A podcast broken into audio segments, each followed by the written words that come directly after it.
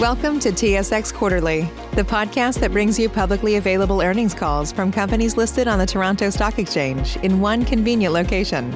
Gone are the days of looking through confusing websites. You'll find the important information right here. Enjoy the call.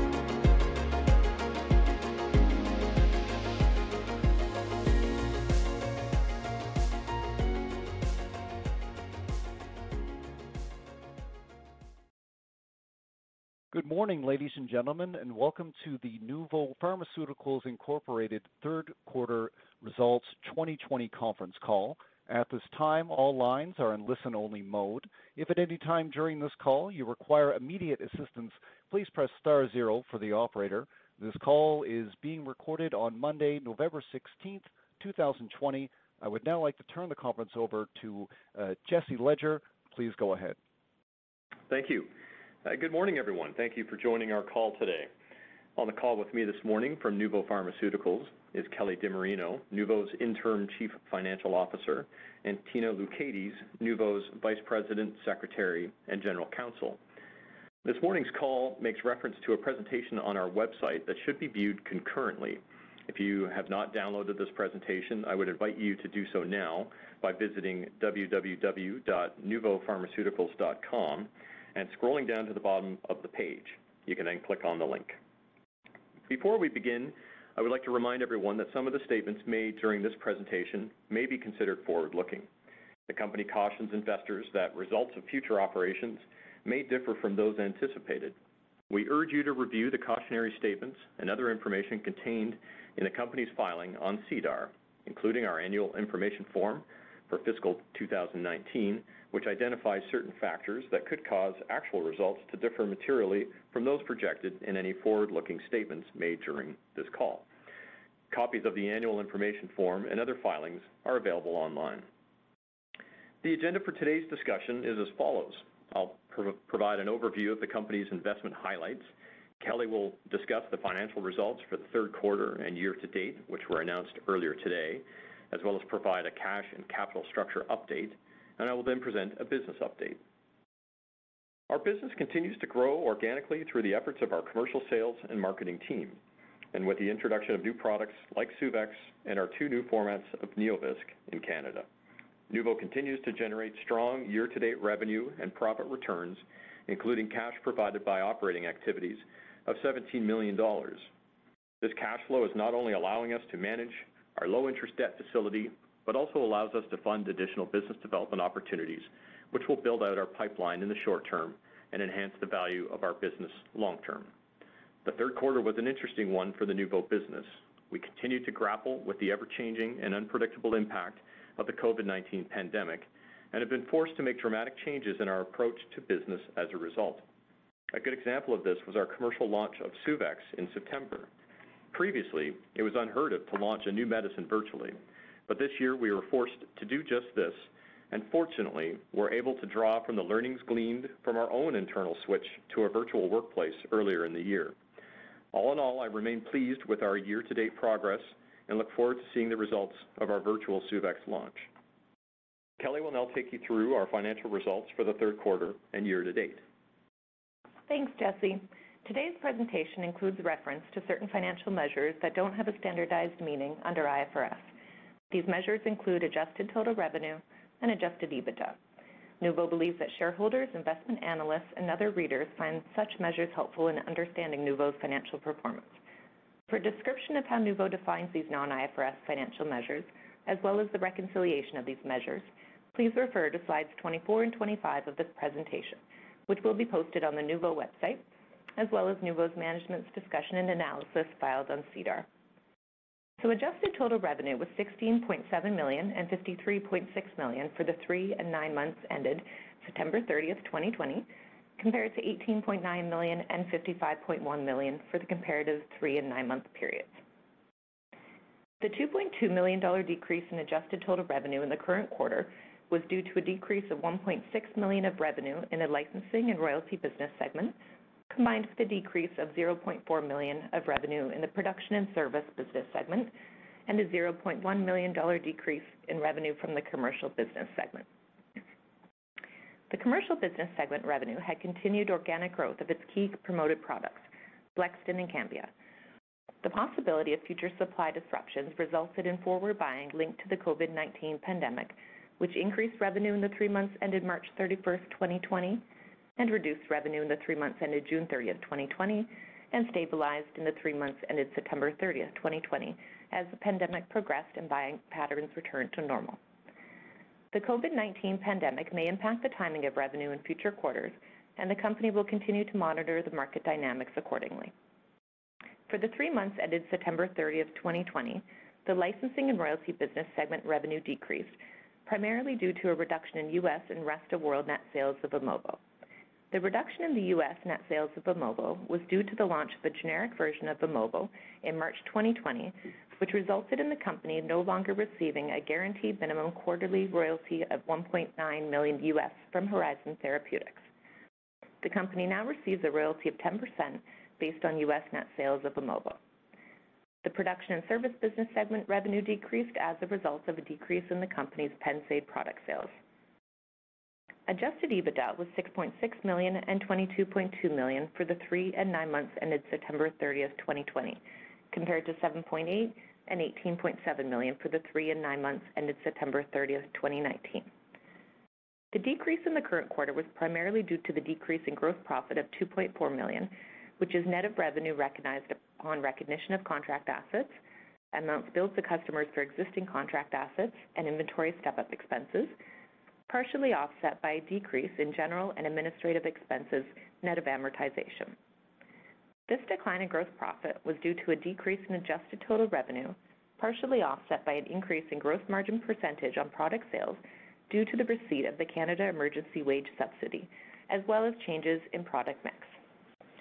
Gross profit on total revenue was 10.2 million, or 61%, and 39.1 million, or 69%, for the three and nine months ended September 30th, 2020, compared to a gross profit of 11.3 million, or 60%, and 30 million, or 60%, for the three and nine months ended September 30th, 2019. The decrease in gross profit for the current three months was primarily due to a decrease in license revenue, partially offset by an increase in gross margin on product sales. The increase in gross profit for the current nine-month period was primarily due to an increase in license revenue and gross margin on product sales. As at September 30th, 2020, the company had cash on hand of 21.1 million. In January 2020, the company repaid the outstanding balance of the bridge loan, a component of the Deerfield financing, which carried a coupon interest rate of 12.5%. The company's remaining loans, the US 52.3 million amortization loan and the US 52.5 million convertible loan each carry a coupon interest rate of 3.5%. Nuvo will make regular repayments towards this amortization loan in 2020 in accordance with the Deerfield financing agreement and associated amendment. Since January 1st, 2020, the company has repaid US $14 million of debt. In our financial statements, we're required to report our amortization and convertible loan values, as well as the interest payable in accordance with IFRS standards.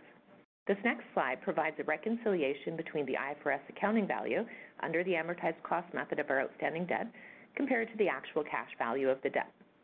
As of September 30th, 2020, the cash value, which represents the remaining principal payments of the amortization loan and convertible loan, was $66 million and $70 million respectively, or $49.5 million and $52.5 million in US dollars.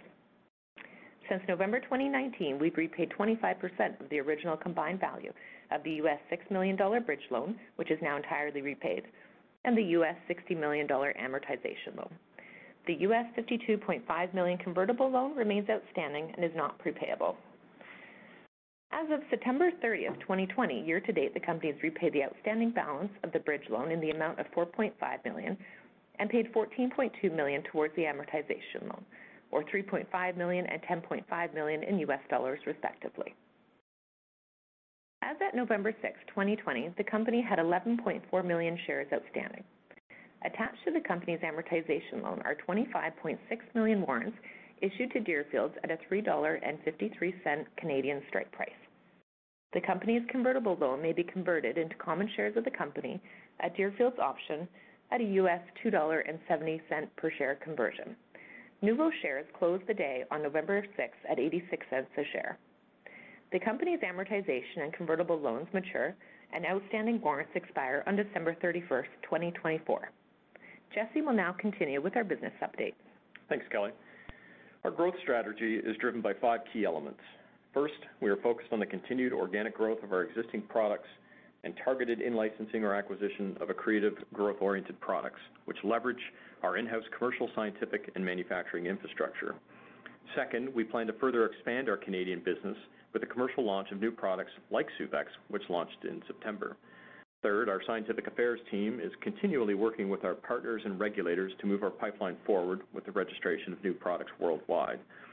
Fourth, our manufacturing facility in Varennes, Quebec, has developed and will continue to refine processes to enhance the quality and efficiency of our manufacturing operations.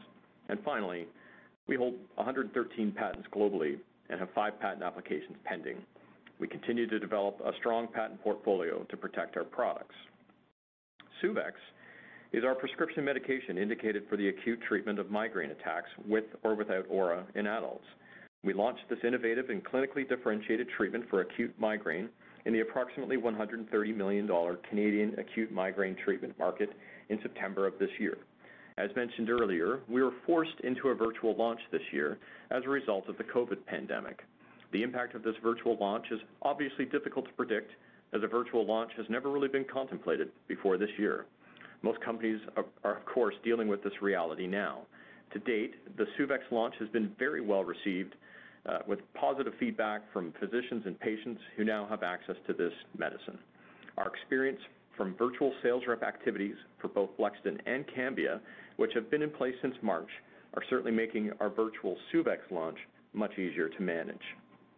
We continue to advance our product pipeline towards commercialization. We filed Blexten pediatric registration dossier with Health Canada in June of this year, and this dossier was accepted for review during the third quarter, with an anticipated regulatory decision by the middle of next year. Blexten Pediatric is anticipated to be indicated for the treatment of seasonal allergic rhinitis and chronic spontaneous urticaria in children and will help to further strengthen our relationships with allergists, dermatologists, and primary care physicians who treat allergy and urticaria patients. NeoVisc is an injectable viscosupplement used to replenish the synovial fluid in the joints of patients with osteoarthritis.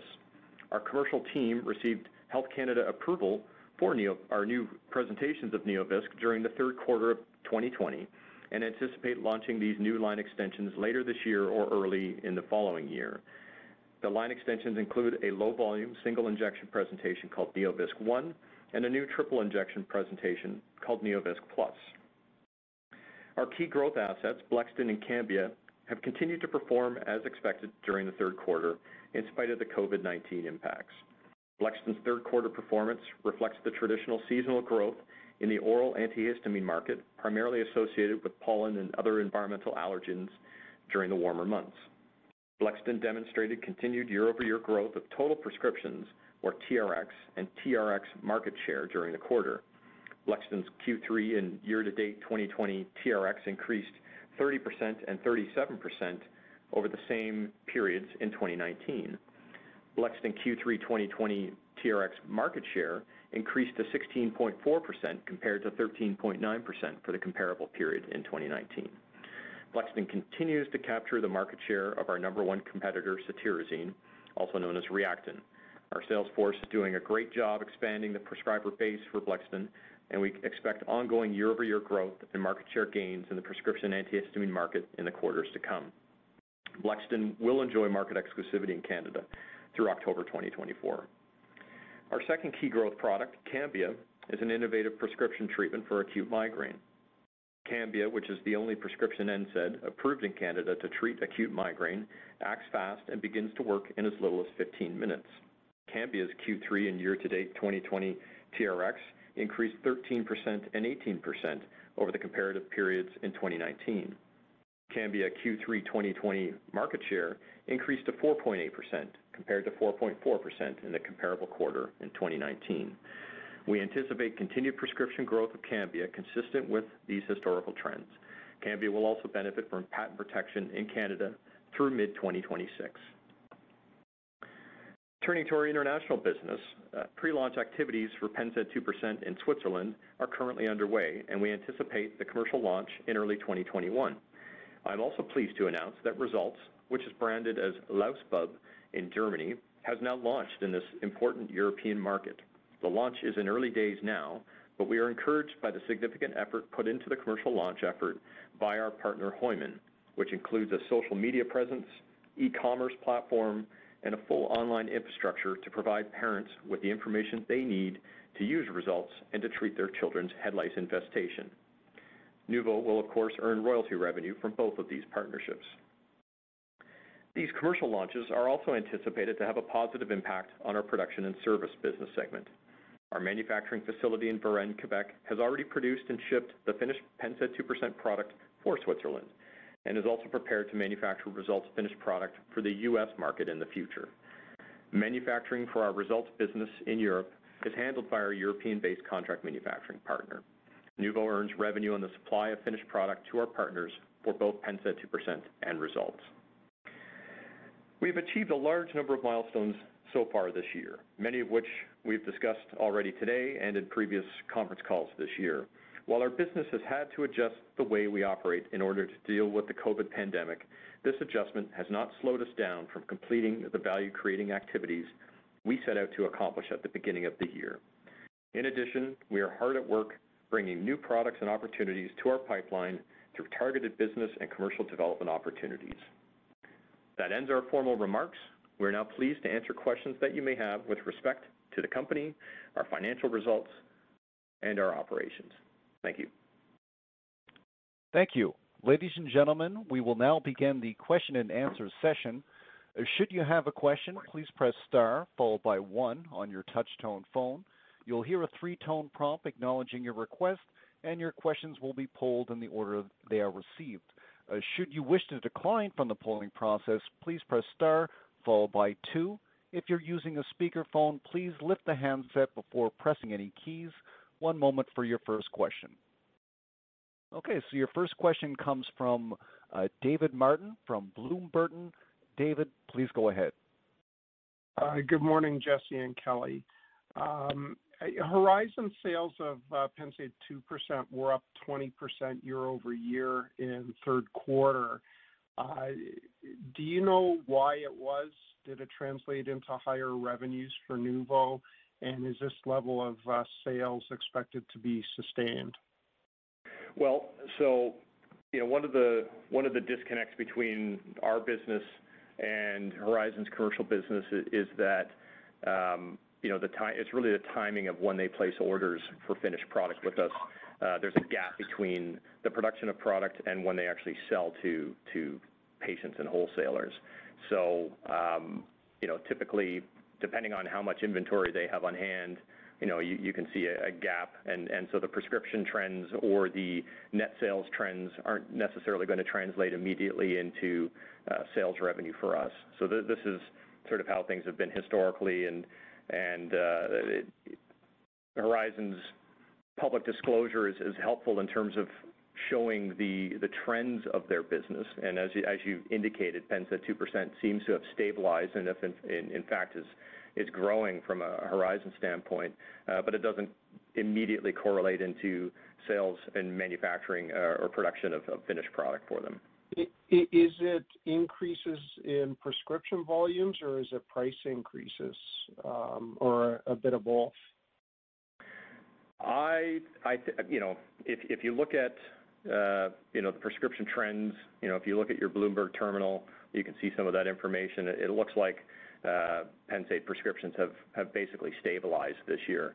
Uh, so, you know, we know that Horizon generally, uh, you know, implements price increases. That's their strategy. It's for them to manage. But from my perspective, that business, they they seem to have stabilized it.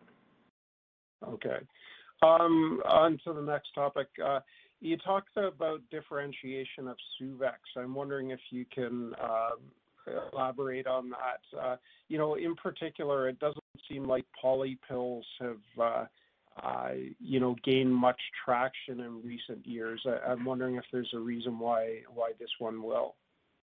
Well, I think if you look in the migraine market, certainly there have not been you know, poly pills or fixed-dose combination treatments made available. Um and so this would be sort of a first in that regard. Uh, secondly, if you look at just the wealth of clinical data that we have, uh, not only are we showing uh, fantastic efficacy and safety results in the standard migraine endpoints of pain freedom at two hours and sustained pain freedom for 24 hours, um, reduction in use of rescue medicine, and uh, you know, those are all the typical ones that triptans would be measured against, and we're, of course, measured against those same primary endpoints. But we've also, and, we've got, you know, in many cases, better results or at least comparable results to a number of the products that are on the market. Uh, but where we really excel is when you start looking at uh, the results that we have in uh, triptan non-responders. So patients who have previously tried a migraine treatment, but they failed or they weren't tolerant of that medication. And that's upwards of 30%-40% of migraineurs in Canada that fit into that category. So that's a big part of the market. And so we've got phase III clinical data showing that Suvexx is efficacious and safe in those patients. And you know, you don't have many other treatments that have that strong data, and that's the kind of clinical data that's resonating with the physicians that we're speaking with. Uh, and it's giving them another treatment option for their patients. So, and then I guess the other thing to add to this is when you look at why would a poly pill or a fixed-dose combination be perhaps more successful in the migraine space versus the cardiovascular arena, which is where you would have historically seen a lot of fixed-dose combinations. And it it's, it's really probably comes down to the the treatment guidelines, where a combination of a triptan and an NSAID is written you know, in black and white in the treatment guidelines as a second-line treatment option for for patients that are inadequately inadequately treated on a monotherapy regimen. And you know, given the fact that the price point of our product is effectively the same as comparable brand name single-ingredient triptan products, there, there's no disincentive to prescribe our product because the patient isn't going to be out of pocket any more than they would if they were taking a regular branded triptan. So I think there are a lot of variables at play here that kind of change the playing field for us. And you know, obviously, we're receiving very strong feedback and support from the neurology and migraine KOLs and and a lot of positive feedback from primary care physicians who are treating migraineurs on a day-to-day basis and and uh, you know think that this this may be a bit of a different situation than what you've seen historically. Okay. Um, third question, then I'll get get back in queue. Um, what's happening with the Resultz in the U.S.? Um, you know, we had thought maybe you'd be on the market for the lice season this year. Mm-hmm. Um, what uh, should we anticipate next year, hopefully? Sure. So yeah, certainly, you know, COVID slowed things down uh, from a partnering standpoint earlier this year. But what we'd indicated back in the summertime is that the expectation was we would have a partner in place before the end of this year. Uh, you know, we're we're still targeting that. Uh that's that's still the expectation as it stands now, and that we would be on the market for next year's lice season. Uh, which you know, I think assuming that the world not necessarily goes back to normal, but you know, with the advent of of the potential for vaccines and and perhaps uh, you know, people to feel free about moving back uh, to to more normal day-to-day situations and children going back to school and going to summer camp and things like that, you know, next year should be an interesting year for for the head lice market. I think it's safe to say that this year would've been a challenging year to launch a head lice treatment. Um, and so as much as we would've liked to have been out this year, um, next year should be an interesting one for us. Okay, thanks. I'll get back in queue. Okay. Thanks, Dave. Ladies and gentlemen, as a reminder, should you have a question, please press star followed by one. Okay, looks like we've got a follow-up question here from David. Uh, Okay, David, please go ahead. Okay. Guess I should have just stayed on the line. The pediatric market for Blexten, how big is that relative to the current uh, market that you're in for Blexten? Sure. So, um, you know, the, the pediatric market for, for any pharmaceutical treatment in Canada is generally relatively small, and, and in the, the antihistamine market, it's, it's around 10 to 15 percent of the overall antihistamine market. So it's not necessarily the value of that pediatric population that's interesting for us. It's the fact that we will have a Blexten label that is much broader and much more comprehensive and really results in, a physician when they're making a decision as to whether they prescribe Blexten or if they prescribe one of our competitors, that there are no reasons for them not to not to prescribe Blexten.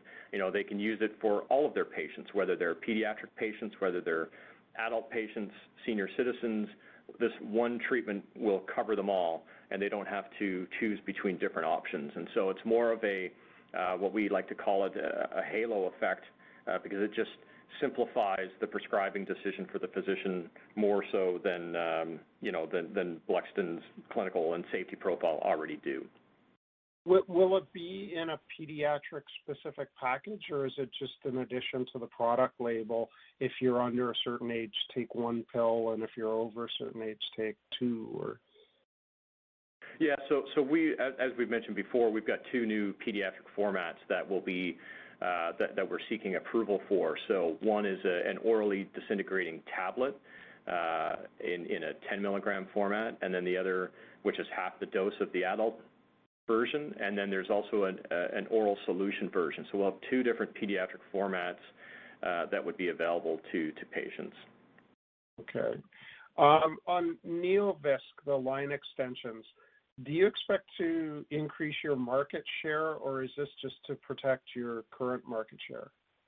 This is definitely intended to increase market share, for sure. Um, you know, there's a you know, having the diversity, having the two different versions, the triple dose and the single dose, uh, really allows us, you know, to appeal to a broader uh, subsection of, patients. So similar to the Blexten with the adult and the pediatric, by having a triple dose and a single dose, you expand the number of patients that you can target. There are more uh, more options for the physician when they're deciding how they want to go about treating the patients. The other point is the, new single injection product that we're bringing out at 4 milliliters is, you know, it's 2 milliliters less than our previous NeoVisc product, which was the 6 milliliter product. And so it doesn't seem like a, lot of volume, but when you're injecting this stuff into that cavity in, the knee, the synovial cavity, uh, it doesn't hurt because there are no uh, pain receptors there or nerve endings, but you feel pressure as that injected fluid starts to fill up that cavity and then ultimately provides that you know sort of cushioning that uh, the patient is looking for. And so 4 ml versus 6 ml is quite a big difference, and, it's much more comfortable for the patient. It reduces the injection time for the physician, and it's just a, more efficient product to administer. So, uh, you know, we think we'll be well positioned with this product once it's available in the market, uh, hopefully later this year. Okay. And last question. So you're doing really well with Blexten and Cambia despite COVID. Do you think there's any sort of drag on the sales of those two products because of the pandemic? And once we work our way out of the pandemic, should there be an uptick in sales of those products, or are they doing as well as they could, uh, whether pandemic was here or not?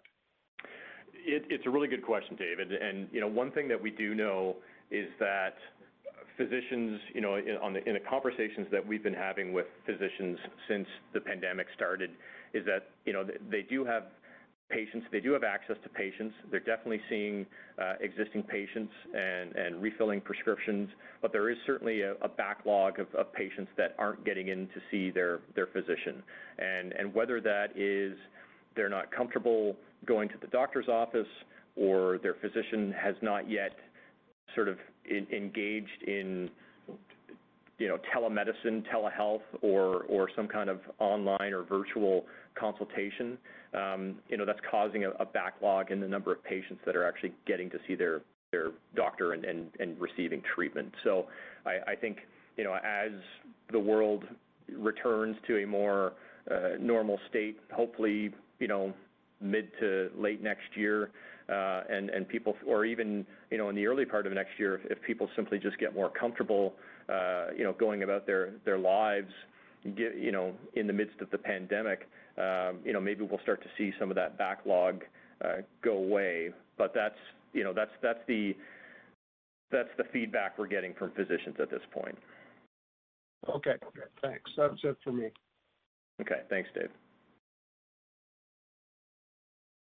There are no further questions at this time. Please proceed. Okay, well, thank you very much, everyone, for participating and listening today. Um, appreciate your support, and as always, if you do have questions, uh, you know, that we weren't able to address today, please feel free to reach out through our investor relations site on, on the website, and we'd be happy to address your comments uh, through that medium. So thank you very much. Enjoy the rest of your day. Bye. Ladies and gentlemen, this concludes your conference call for today. We thank you for participating and ask that you please disconnect your lines.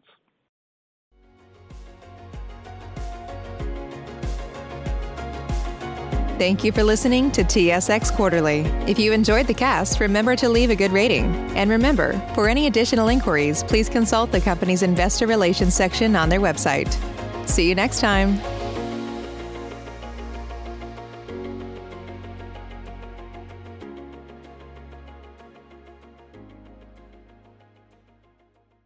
Say goodbye your credit card rewards. Greedy corporate mega stores, led by Walmart and Target, are pushing for a law in Congress to take away your hard earned cash back and travel points to line their pockets. The Durbin Marshall credit card bill would enact harmful credit card routing mandates that would end credit card rewards as we know it. If you love your credit card rewards, tell your lawmakers hands off my rewards. Tell them to oppose the Durbin Marshall credit card bill.